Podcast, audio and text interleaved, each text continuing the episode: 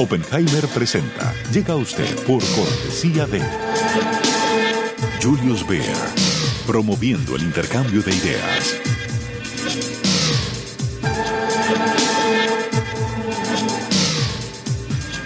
Sodimac Home Center. Sueña, lo hacemos posible. Universidad Argentina de la Empresa. Formación internacional para el mundo real. www.uad.edu.ar The Ritz-Carlton Residences Sunny Isles Beach en Miami es el único proyecto de Ritz-Carlton Residential en la playa, con 52 pisos con vista al océano, piscinas al este y al oeste, además de inigualables amenidades y servicios.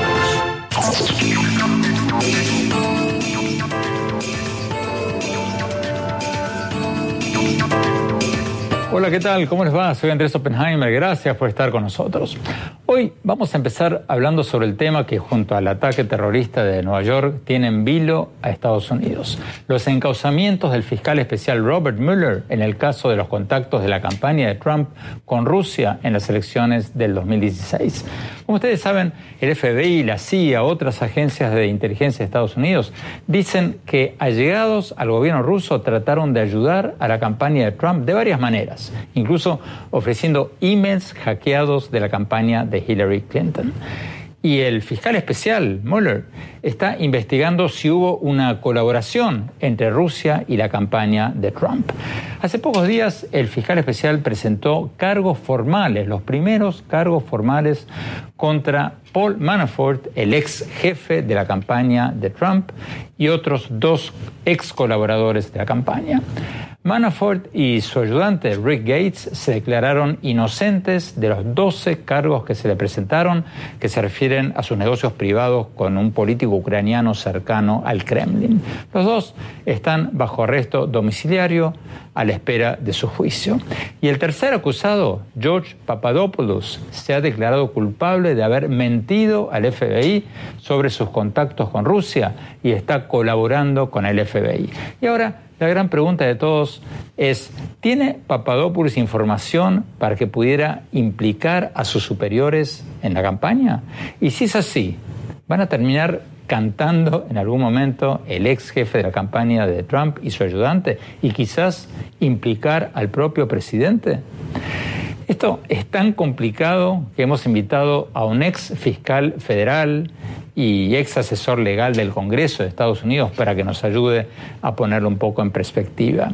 Desde Maine nos va a acompañar Charles Santiago, ex fiscal federal y ex asesor legal del Congreso de Estados Unidos y fundador de la Asociación de Especialistas Certificados en la Lucha contra el Lavado de Dinero. Y en nuestros estudios vamos a tener a Marely Cancio, abogada, activista del Partido Republicana y partidaria del presidente Donald Trump.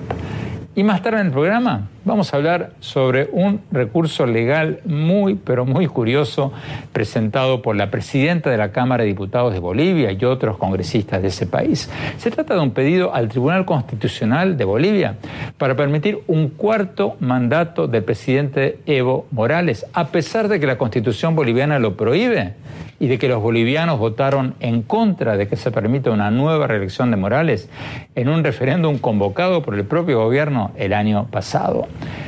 Pero lo que es más curioso es que el pedido de los diputados al Tribunal Constitucional se hizo en nombre de los derechos humanos del presidente Morales.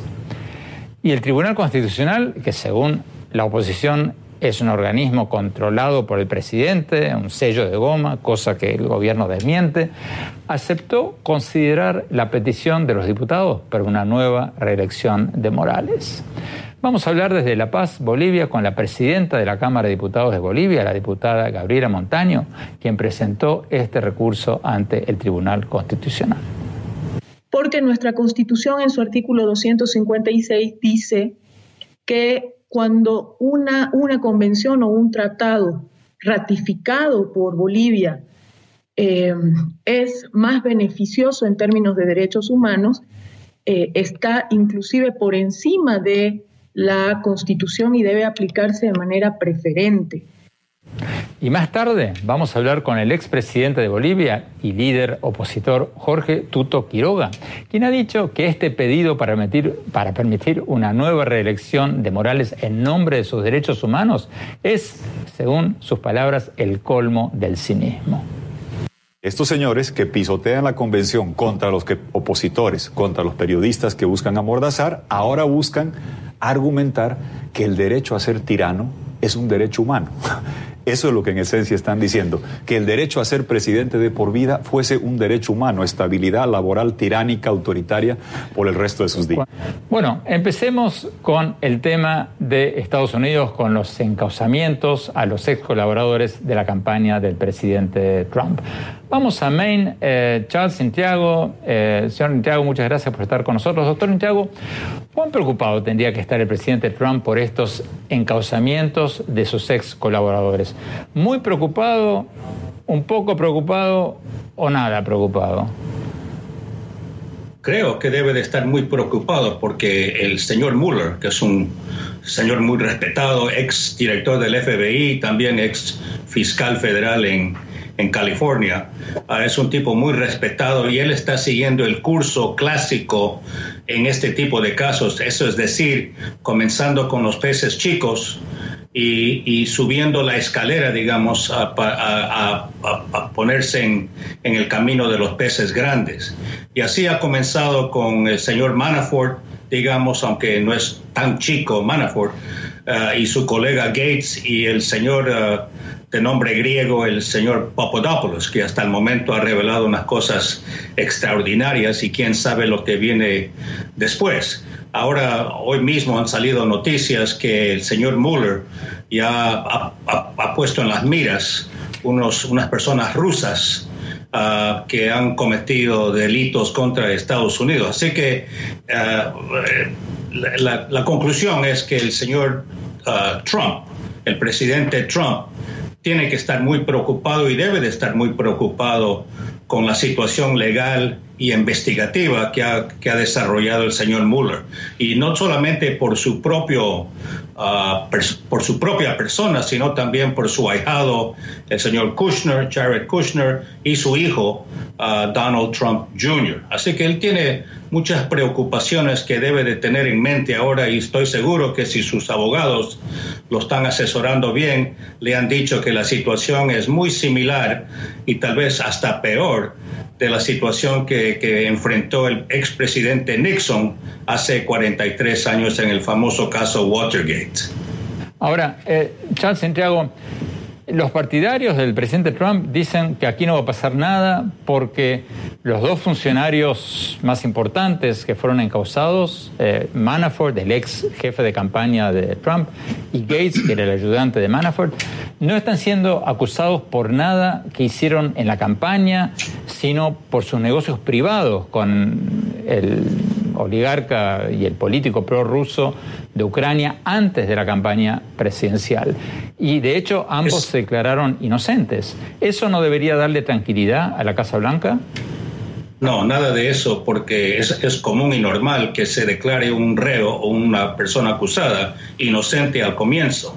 Ahora empiezan las negociaciones. El señor Manafort no me parece a mí, a base de su experiencia, a base de su historia, con muchos contactos eh, con Rusia y los países alrededor, Ucrania, por ejemplo, no, me parece como una persona que se va a caer en su cuchillo, digamos, para, para, proteger al señor Trump. Ah, esa es la pregunta clave porque el caso que ha montado el señor Mueller contra Manafort y su colega Gates, otra persona que es muy vulnerable a las negociaciones con Mueller, eh, eh, los cargos contra ellos son muy serios. No solamente lavado de dinero, falta de registrarse como un agente del exterior ah, y, otros ah, abusos, ah, evasión tributaria, conspiración contra Estados Unidos, etcétera. Así que son serios cargos y la pregunta clave es si esas dos personas estuvieran sujetas o estuvieran convencidas que deben de caerse en su propio cuchillo y no revelar lo que conocen sobre la, sobre la participación en la conspiración con los rusos en la elección de 2016 entre los rusos y el señor Trump, su ahijado Kushner y su hijo Donald Trump Jr., entre otras personas. María Cancio, tú eres republicana, tú apoyas al presidente. El presidente dice que todo esto es una cacería de brujas, que no hay nada, que todo esto son, son historias eh, falsas plantadas por la prensa. Eh, ¿Tú qué dices a lo que dice Charles Santiago de que el presidente tendría que estar muy, pero muy preocupado. Yo estoy de acuerdo con algunas cosas de las cuales él dijo. Eh, yo creo que los cargos contra Manafort son sumamente serios, pero es importante que el público entienda cómo vino esta investigación a relucir, la de Mueller, cuando... El fiscal especial. El fiscal especial fue nombrado por el nuevo director del FBI que eh, trabajaba para Comey. Esto todo empieza uh, por Comey, que fue un desastre. El exdirector del el exdirector del FBI. Entonces lo que estamos viendo es como una gran novela. Hace como un año que están investigando al presidente Trump, cuando era candidato, cuando fue el candidato republicano, cuando estaba en la contienda con la señora Clinton. Pero lo que estamos viendo es que en estas investigaciones lo que ha salido a relucir últimamente es que la campaña de la señora Clinton fue que pagó millones de dólares por el dossier de... Pero, perdón, yo, ustedes cada vez que uno les No, pregunta no, no, por el yo estoy presidente dando- Trump, no, no, hablan- la, no, la señora yo estoy- no, Clinton Andrés, desapareció en la historia, Para perdió nada. las elecciones, No, pero, es pero historia. ese- no, eso es lo que dicen los demócratas. Los demócratas dicen, ella no es presidente, entonces olvídense de ella, ella no tiene nada que ver con nada. No, yo quiero que la investigación sea una investigación completa, que cualquier uno que haya tenido enlaces con los rusos, que, que sea encausado. Yo no tengo problema que el señor Manafort, que fue jefe de campaña por tres cortos meses, eh, que, que todo lo que, lo que lo están acusando es horrible, que tenía pasaportes de diferentes países, que había lavado dinero. Me parece completamente horrible, pero todo lo que han encontrado hasta el momento, si tuviera algo conectado con el presidente, lo hubieran sacado a relucir. Si, si fuera así, eh, yo no sé, yo, yo creo que desafortunadamente lo que estamos viendo es que están haciendo una cacería de brujas contra este presidente. Quieren encontrarle algo a él en vez de estar investigando a todo el mundo. Tenemos que ir a un corte. Cuando hablamos, seguimos con este tema tan, tan crucial para Estados Unidos. Ya volvemos.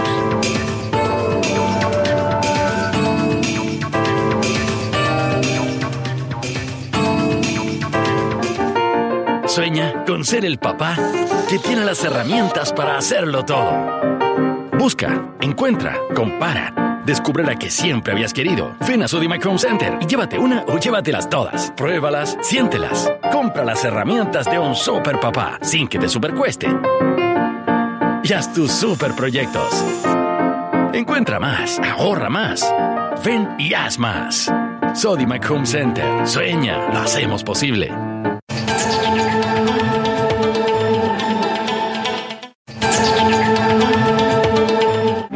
La caja creemos que disfrutar puede ser muy simple. Que lavar el auto puede ser lo más divertido del fin de semana. Que una comida al paso puede ser el mejor menú ejecutivo.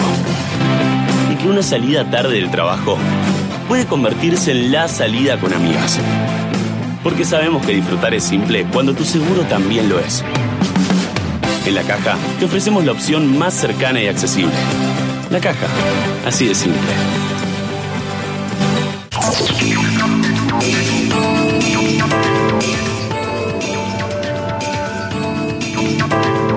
Gracias por seguir con nosotros. Estamos hablando sobre los primeros encauzamientos del fiscal especial Robert Mueller contra exfuncionarios de la campaña de Trump en las elecciones del año pasado. Eh, Charles Intiago, ex fiscal eh, federal, ¿Trump podría teóricamente despedir al fiscal especial Mueller? ¿No es un empleado de él, por lo menos jerárquicamente? ¿O no podría perdonar a Manafort, a sus ex colaboradores, si son hallados culpables, como lo hizo con el ex sheriff eh, Joe Arpaio? ¿No podría hacer alguna de estas cosas y sacarse todo este problema de encima? ¿Es probable? ¿Es posible eso? Es posible, ambas cosas, Andrés. Ah, él puede despedir a, a- a Mueller y también perdonar a todo el mundo. Ah, pero si toma esos pasos, va a tomar los mismos pasos que tomó, que tomó el expresidente Nixon en el año 73 y 74. Hizo las mismas cosas. Despidió al fiscal en el famoso masacre del sábado de noche, Saturday Night Massacre, y también ah, Ah, intentó desbloquear la investigación en varias maneras con el encubrimiento. Ese es el problema en estos casos para los para los, ah, los, los, los, que están en el blanco, los que son los blancos de la investigación, que el encubrimiento sale siendo peor que el delito que, se, que supuestamente se cometió. Así es que el presidente Trump tiene total libertad de despedir a, Mueller, pero en ese caso, con las elecciones del año 2018 que están ya acercándose ah, y tal vez perder la Cámara de Representantes en esas elecciones y, posiblemente el Senado, él, él, va a incurrir no solamente problemas legales en esos pasos, pero también ah, puede causar un gran desastre a los republicanos en el Congreso, en las elecciones congresionales del próximo año, donde solamente se necesita, los demócratas necesitan agarrar o ganar un, neto de 24 puestos en la Cámara de Representantes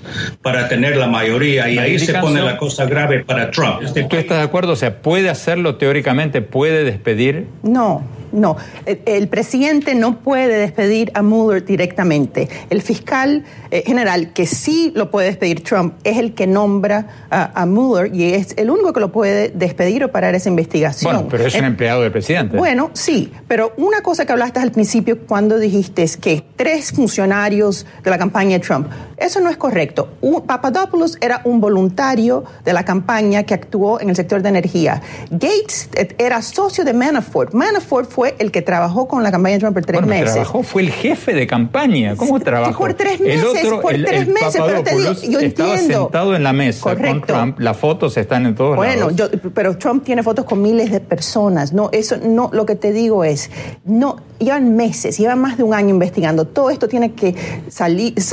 están tratando desde antes que fuera presidente de tratar de conectarlo con los rusos. No lo han logrado. Marily Cancio, eh, Trump al principio dijo que no había absolutamente nada. Después dijeron, uy, sí, cuando la, prensa, cuando la prensa sacó que hubo contactos con el embajador ruso, dijeron, uy, sí, había, no, nos olvidamos. Después cuando la prensa sacó de que había emails de colaboración pero, entre Andrés, el hijo... Andrés, el, jefe de campaña de Hillary Clinton también tenía conexiones con los rusos. Su hermano también era cabildero. Correcto, pero es parte, pero ellos pagaron el reporte que está causando toda esta investigación y entonces hablar de uno sin hablar del otro no me parece que es una cosa eh, sincera. tenemos que hablar de todo juntos. Que sea culpable, que sea encausado. Esto va a dar para mucho tiempo. Vas a estar invitado muchas veces. Charles Santiago lo mismo. Esto va a dar para mucho, mucho que hablar durante muchos, pero muchos meses. Vamos a un corte. Ya volvemos con el tema de Bolivia y si el presidente Evo Morales tiene derecho a ir por un cuarto mandato en contra de lo que dice la Constitución en nombre de sus derechos humanos como lo quiere hacer el gobierno. Ya volvemos.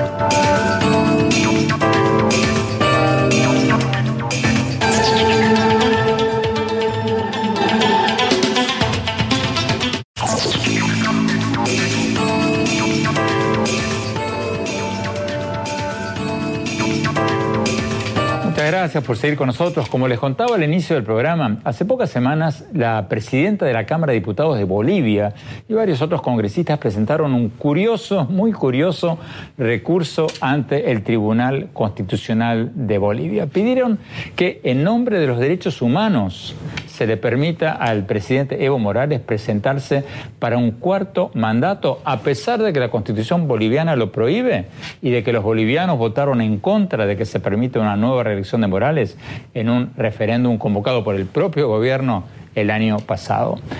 Veamos lo que nos dijo la presidenta de la Cámara de Diputados de Bolivia, la diputada Gabriela Montaño. Veamos.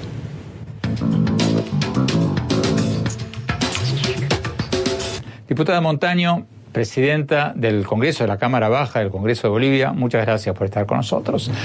Diputada, ¿qué responde usted a las críticas de que usted ha presentado una demanda ante el Tribunal Constitucional para atornillar al presidente Evo Morales en el poder y que si su demanda procede, si es aceptada, significaría que Bolivia pasaría a tener un presidente vitalicio? ¿Qué responde usted a estas críticas? De manera muy clara decirles que el recurso de inconstitucionalidad presentado tanto por asambleístas de oficialismo como de oposición, eh, es un recurso que plantea la inconstitucionalidad de cinco artículos de la ley del régimen electoral. Estos artículos limitan la posibilidad de reelección a una sola eh, oportunidad, no solo para el presidente y el vicepresidente, sino para eh, gobernadores, gobernadoras, alcaldes, alcaldesas, concejales, eh, autoridades locales, es decir, todas las autoridades electas en Bolivia. Esa una primera precisión. No se trata de un tema eh, dirigido solamente a eh, posibilitar la reelección del presidente Evo Morales, sino de todas las autoridades electas en Bolivia. Y se basa en el derecho que tienen todos los ciudadanos de elegir a las autoridades sin restricción alguna, salvo aquellas que están vinculadas a la nacionalidad, a la edad, a la limitación cuando una persona tiene eh, procesos penales eh, hechos por, un, por una autoridad jurisdiccional eh, competente. Y por lo tanto, creemos nosotros que este recurso de inconstitucionalidad lo que hace es ampliar derechos eh, en tanto derechos humanos, porque los derechos políticos son derechos humanos. La propia Carta eh, Interamericana de Derechos Humanos, es decir, el Pacto de San José de Costa Rica, así lo reconoce en su artículo 23. Y esa es la base de esta demanda de inconstitucionalidad. En segundo lugar, no se trata de un recurso que plantee la elección de manera eh, de por vida de eh, ninguna autoridad. Todas las autoridades en Bolivia van a someterse al voto del pueblo eh, cada cinco años, como, como lo ha venido sucediendo, y será el voto del pueblo boliviano el que finalmente elija a su autoridad en el nivel nacional, en el nivel departamental o en el nivel municipal local.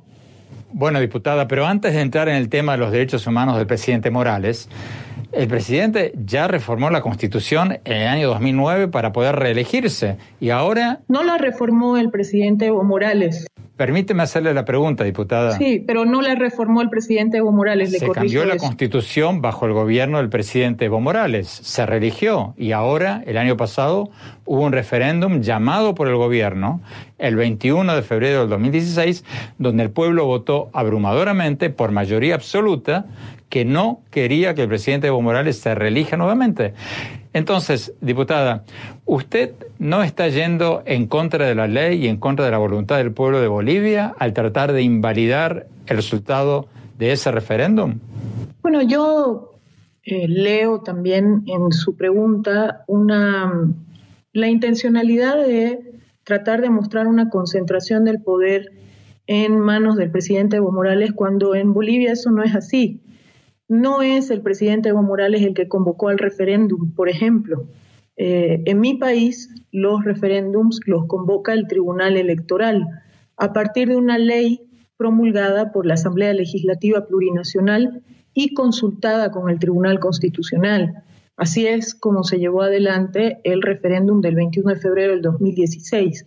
Pero este referéndum eh, se trató de una propuesta de modificación parcial de la constitución política del Estado, lo que eh, es totalmente diferente a la vía a la cual se está recurriendo en este momento, que es un recurso de inconstitucionalidad ante el único, eh, la única instancia en Bolivia que tiene la capacidad de interpretar la constitución política del Estado en primer lugar, verificar si una ley es constitucional o no, y además hacer un control de convencionalidad, porque aquí se está poniendo eh, la constitución política del Estado y la Convención Interamericana de Derechos Humanos, ambos como instrumentos, porque nuestra constitución en su artículo 256 dice que cuando una, una convención o un tratado ratificado por Bolivia eh, es más beneficioso en términos de derechos humanos, eh, está inclusive por encima de la Constitución y debe aplicarse de manera preferente. Eh, y a través de este recurso de inconstitucionalidad, lo que nosotros planteamos como asambleístas es que eh, la convención es más favorable en términos de derechos y por lo tanto debe aplicarse de manera preferente, inclusive por encima de esos artículos de la ley del régimen electoral y de la propia constitución. Pero diputada, los críticos dirían que usted está tirando una sopa de letras y de artículos inconexos, invocando sellos de goma como el Tribunal Constitucional que responde al presidente Evo Morales. Pero perdón, perdón, yo no puedo... Perdón, permítame terminar mi pregunta. es que me parece, esos calificativos me parecen demasiado, demasiado, eh, si quiere, torpes con una institucionalidad democrática de un país, es decir, un tribunal constitucional. Los opositores tienen derecho a pensar eso en un país de institucionalidad democrática, como usted dice que es Bolivia. Están en todo su derecho. Si estuviera, si estuviera charlando con un opositor, con, con, con gusto eh, entendería. Bueno, diputada, le repito la pregunta que ellos, los opositores, le hacen constantemente. Usted dice que invoca los derechos humanos del presidente Evo Morales citando el Pacto de San José. Pero ese mismo Pacto de San José dice que ningún ciudadano tiene más derechos que todos los demás ciudadanos. Entonces, Evo Morales tiene más derechos que todos los bolivianos que votaron en contra de su reelección en el referéndum convocado por el gobierno el año pasado. Eh, a ver, en primer lugar, yo quisiera eh, decirle que no se puede calificar a un tribunal constitucional de un país como sello de goma. o sea, realmente me parece poco, poco seria esa apreciación. Eh, repito, diputada, así es como lo ven muchos bolivianos opositores. Está bien, pero, yo tengo el mismo derecho de expresarme en relación a eso. En el artículo 23 del Pacto de San José de Costa Rica, de manera muy clara, es que aquí no hay lugar a doble interpretación. Dice, todos los ciudadanos deben gozar de, de los siguientes derechos y oportunidades. Inciso C, de tener acceso en condiciones generales de igualdad a las funciones públicas de su país. Número dos, la ley puede reglamentar el ejercicio de los derechos y oportunidades a que se refiere el inciso anterior. Perdón, permítame por favor concluir. Diputada, perdóneme, pero no, quiero aburrir a la audiencia con artículos que están subordinados a otros artículos que dicen que los derechos humanos de una persona tienen como límite los derechos de los demás. Y varios otros artículos que invalidan los que usted está citando. Perfecto, me parece perfecto y es correcto. Pero aquí dice de manera, clara, exclusivamente se puede limitar ese derecho por razones de edad, nacionalidad, residencia, idioma, instrucción, capacidad civil o mental o condena por juez competente en proceso penal. Diputada, volviendo a mi pregunta anterior, usted está diciendo que el derecho del presidente Evo Morales a reelegirse está por encima del derecho de la mayoría de los bolivianos que en un referéndum el año pasado decidieron votar en contra de su reelección. No, yo no estoy diciendo eso, eso es una interpretación de usted y la respeto, pero es una interpretación suya. Yo le he explicado de manera muy detallada por qué son, se trata de dos vías diferentes. Aquí no estamos haciendo una modificación parcial de la Constitución como se intentó hacer el 21 de febrero. Aquí no se trata de los derechos del presidente Evo Morales. Aquí se trata de los derechos de todos los ciudadanos a elegir a la autoridad que crean conveniente con su voto sin restricción eh, para ninguna autoridad, no solamente para el presidente Evo Morales. Tenemos que ir a un corte, nos están pidiendo un corte. Cuando volvamos, vamos a ver lo que nos dijo el expresidente y líder opositor Jorge Tuto Quiroga, quien ha dicho que pedir un cuarto mandato de Morales en nombre de sus derechos humanos es el colmo del cinismo. Ya volvemos.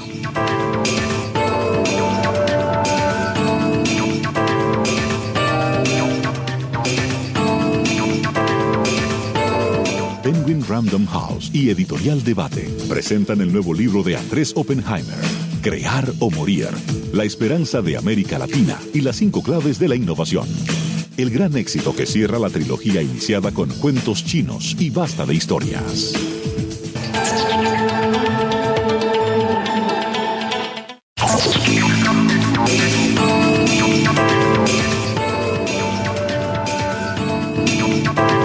Gracias por seguir con nosotros. Veamos lo que nos dijo el expresidente de Bolivia y líder opositor Jorge Tuto Quiroga cuando le preguntamos sobre esta petición para que se permita un cuarto mandato del presidente Evo Morales en nombre de los derechos humanos. Veamos.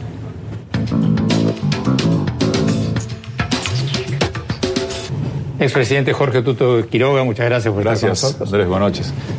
Presidente, hablamos hace pocos días con la diputada Montaño, le preguntábamos sobre este, esta iniciativa de ella para pedir un cuarto eh, mandato del presidente Evo Morales, invocando sus derechos humanos. Cuando le pregunté si eso no es ridículo, invocar los derechos humanos del presidente para pedir que se postule una y otra vez en contra de lo que dice la Constitución, me dijo que, textualmente, el Pacto de San José de Costa Rica dice que todos los ciudadanos deben tener acceso en condiciones de igualdad a las funciones públicas de su país. A ver, yo creo, Andrés, que es eh, la cima del cinismo, el sumum del cinismo, que un gobierno que durante 11 años ha pisoteado la Convención de Derechos Humanos para perseguirnos, enjuiciarnos. Yo te puedo dar, solo en el caso mío, todas las violaciones grotescas a derechos elementales como el derecho a apelación, al debido proceso, al juez natural, que cometen para enjuiciarme, perseguirme y enviarme al exilio o eventualmente meterme preso. Hay centenares de bolivianos en el exilio, eh, han pisoteado la Convención de Derechos Humanos una y otra vez. Hay un gobernador de Pando, icónico caso, nueve años en detención preventiva, viola todos los parámetros de protección de derechos humanos. Y este acá que estos señores que pisotean la convención contra los opositores, contra los periodistas que buscan amordazar, ahora buscan argumentar que el derecho a ser tirano es un derecho humano. Eso es lo que en esencia están diciendo, que el derecho a ser presidente de por vida fuese un derecho humano, estabilidad laboral tiránica, autoritaria por el resto de sus días. Cuando le preguntamos a la diputada Montaño si justamente eh, el presidente eh, Morales, o sea, si no es ridículo ese argumento de ella, eh, dijo que eso no va solo para él. Dijo textualmente, el recurso presentado por ella y otros diputados para pedir la nueva reelección del presidente Morales no aplica solo al presidente, sino a todos los oficiales electos. O sea, como que esto no es para que se pueda reelegir el presidente Morales. Ah, es para él y ni siquiera es iniciativa. Es, iniciativa de él. A ver, para recordar qué es lo que está en juego. La constitución vigente en Bolivia fue producto de una asamblea constituyente que, estilo venezolano, convoca Evo Morales. El tema de la reelección fue arduamente debatido, Andrés, con mediación internacional. Raúl Lago de Uruguay, enviado por la OEA, la OEA de Insulsa, que era bastante insulsa, pero estaba ahí, mediación de Naciones Unidas, de la Unión Europea, que supieron que hubo un acuerdo donde se limitó a una sola reelección. Así se promulga la Constitución, así votamos la Constitución y se aprueba por voto popular, no en un cuarto cerrado. Lo mejor es no tomar mi palabra. Aquí está Evo Morales a tiempo de aprobar la Constitución y lo que le dice a, Bolivia a fines del 2008 cuando nos convoca a votar el texto de la Constitución del año 2009. Quiero que sepan, por la unidad del país, por la nueva constitución política del Estado boliviano, la propuesta que hicieron los constituyentes bajo el pedido de los movimientos sociales, como dos elecciones inmediatas para Evo Morales, yo renuncié, hermanas y hermanos, por la unidad del país, por este proceso de cambio. Quiero que sepan, hermanas y hermanos, hoy día está en los periódicos. Evo no es ambicioso, Evo no tiene intereses. Hasta el final maradoniano se autoalaba, dice, soy generoso, ahí está. O yo sea, renuncié. a ver si entiendo bien, eso fue cuando él se postuló para un tercer mandato. Eso es cuando se hace la aprobación de la Constitución en su primer mandato, donde dice solo hay una reelección. Así se vota la Constitución. ¿Qué pasa? El año 2013 llega la trampa, la trampa peruana, de que se aplica en el caso Fujimori, interpretando que el primer mandato era república, que se cambió la denominación del Estado de República Plurinacional y que por ende el reloj se empezaba de nuevo. Porque el país cambió de nombre. Primer, cambió de nombre, claro. Entonces, si paso de Estado, que es República Plurinacional, a Intergaláctico, otra vez tengo dos mandatos. Pero el Tribunal Constitucional Servil de Evo Morales da esa interpretación y diciendo el primer mandato, 2006-2010, era República, no cuenta. El primero, 2010-2015, es el primer mandato plurinacional y 2015-20, el de ahora, sería el segundo. Como fuese, hicieron la trampa, pero admiten y falla el tribunal reconociendo que solo tenía dos mandatos plurinacionales, con la trampa si quieres, que en realidad eran tres. Pero él anuncia eso, que era parte del acuerdo. La OEA observa esto. El informe de la misión de la OEA deja constancia escrita de que así se acordó y así se votó. Después van a un referéndum el 2000, el año pasado, el 20.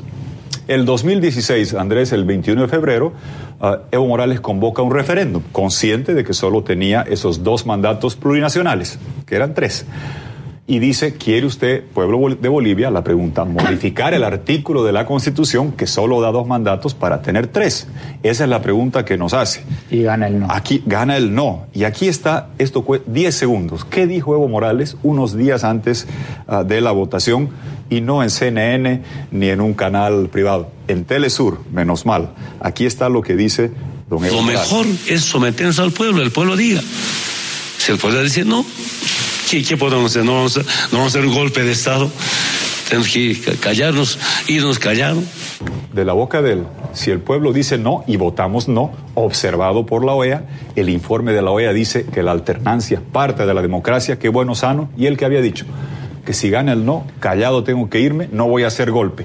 Confesión de parte, relevo de prueba. Está haciendo un golpe. Tenemos que no corte. Cuando volvamos, seguimos hablando con el expresidente de Bolivia, Jorge Tuto Quiroga.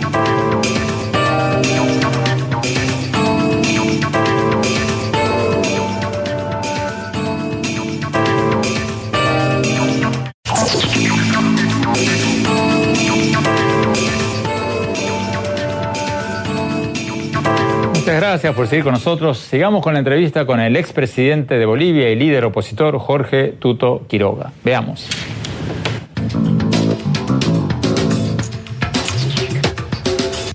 La diputada Montaño y otros diputados presentan este recurso ante un tribunal que también, según ustedes, la oposición responde al presidente Evo Morales. Entonces, ¿lo van a aprobar y va a poder presentarse de nuevo o no? Claramente internamente lo van a aprobar, porque esos magistrados son los sicarios de la democracia. Y fíjate lo terrible, esto fue votado dos veces. La constitución, que limitaba dos mandatos, se la vota a pedido de Morales. Volvemos a votar el 2016 fue votado por el pueblo boliviano en dos ocasiones, observado por la OEA, refrendado en innumerables leyes a las que Evo Morales le ponía su firma. Sé que le gusta jugar fútbol, pero él, él no es futbolista, su, no da autógrafos. Su firma causa Estado. Él ha promulgado una y otra vez leyes basándose en el principio de que se convocaba elecciones con esta limitación. El, uh, lo que intentan hacer ahora es decir que estos señores del tribunal que han prevaricado desde el momento que admiten esto. ¿Por qué? Porque el 2013 y el 2015, dos veces, el mismo Congreso de la misma diputada que estaba acá les consulta. El 2013, si la trampita de los dos mandatos plurinacionales y que no cuente el primero de la República era o no constitucional, fallan de que es así.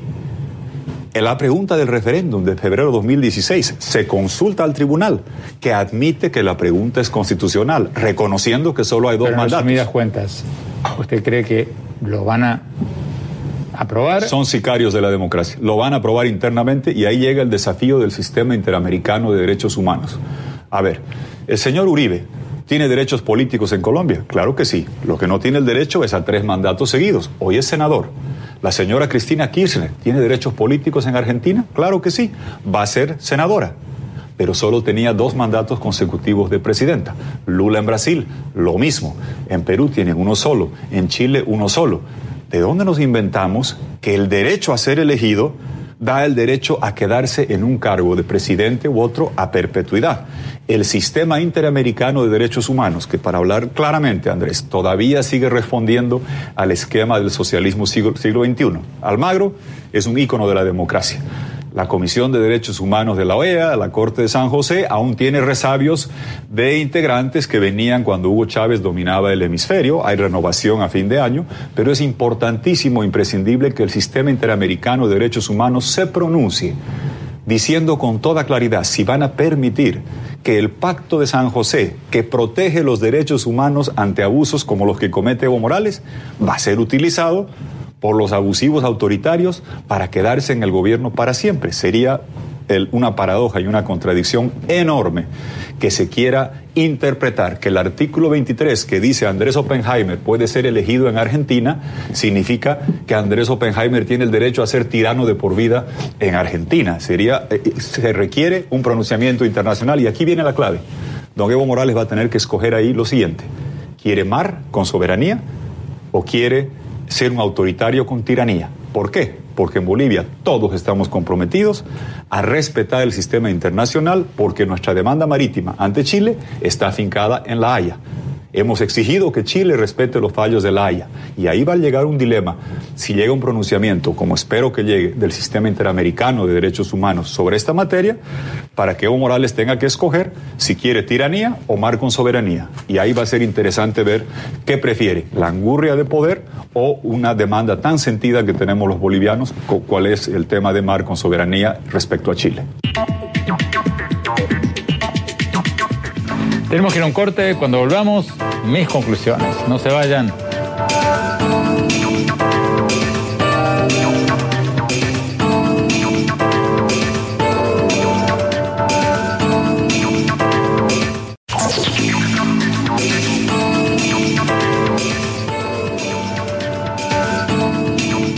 Muchas gracias por habernos acompañado y no se olviden de visitar nuestra página web andresopenheimer.com. Si se registran ahí van a poder recibir por email todas mis columnas del Miami Herald y nuestros últimos programas de, televisión. Les recuerdo, la dirección es andresopenheimer.com, todo seguido Andrés Oppenheimer. Y también los espero en mi página de Facebook, Andrés Oppenheimer, y en mi Twitter, arroba Oppenheimer A, mi apellido y la primera letra de mi nombre.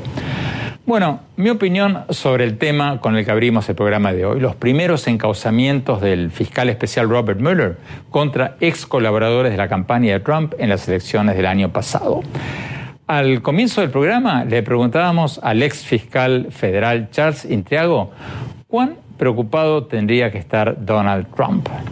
Yo creo que a juzgar por la cantidad de cosas que ha escrito en Twitter el propio presidente y por la vehemencia con la que ha dicho que esta investigación es una cacería de brujas, que es ridícula, que no tiene ningún asidero, Trump está bastante, pero bastante preocupado por todo esto.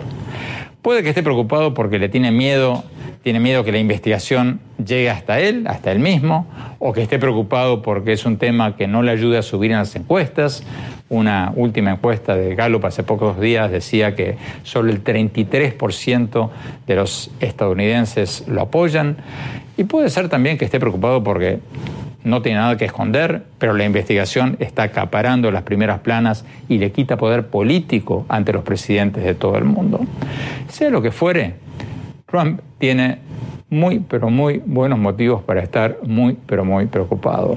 Y los tres exfuncionarios de su campaña que fueron encausados tienen más motivos para estar preocupados, porque enfrentan la posibilidad de varios años de cárcel. Y aunque Trump los llegara a perdonar mediante un decreto presidencial, como lo hizo hace poco con el ex sheriff Joe Arpaio, eso quizás tampoco les ayudaría demasiado a estos tres ex colaboradores, porque al mismo tiempo están siendo investigados por fiscales estatales del estado de Nueva York. O sea, podría darse el caso de que fueran declarados culpables por el fiscal especial, perdonados por el presidente Trump y luego hallados culpables por una corte federal. En otras palabras, podrían terminar en una cárcel estatal en lugar de una cárcel federal. Todo esto recién empieza. Y por más que la Casa Blanca quiera desviar la atención y decir que no va a haber nada contra el presidente Trump, el hecho concreto es que ya han habido tres encausamientos y que por lo menos uno de los encausados ya está cantando y puede que pronto haya más.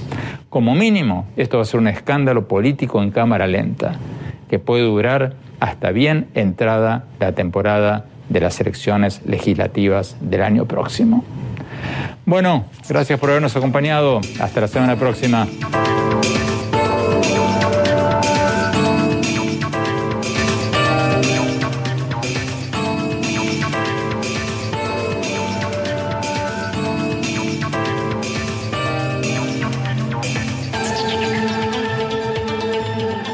Oppenheimer presenta. Llega a usted por cortesía de Julius Baer promoviendo el intercambio de ideas.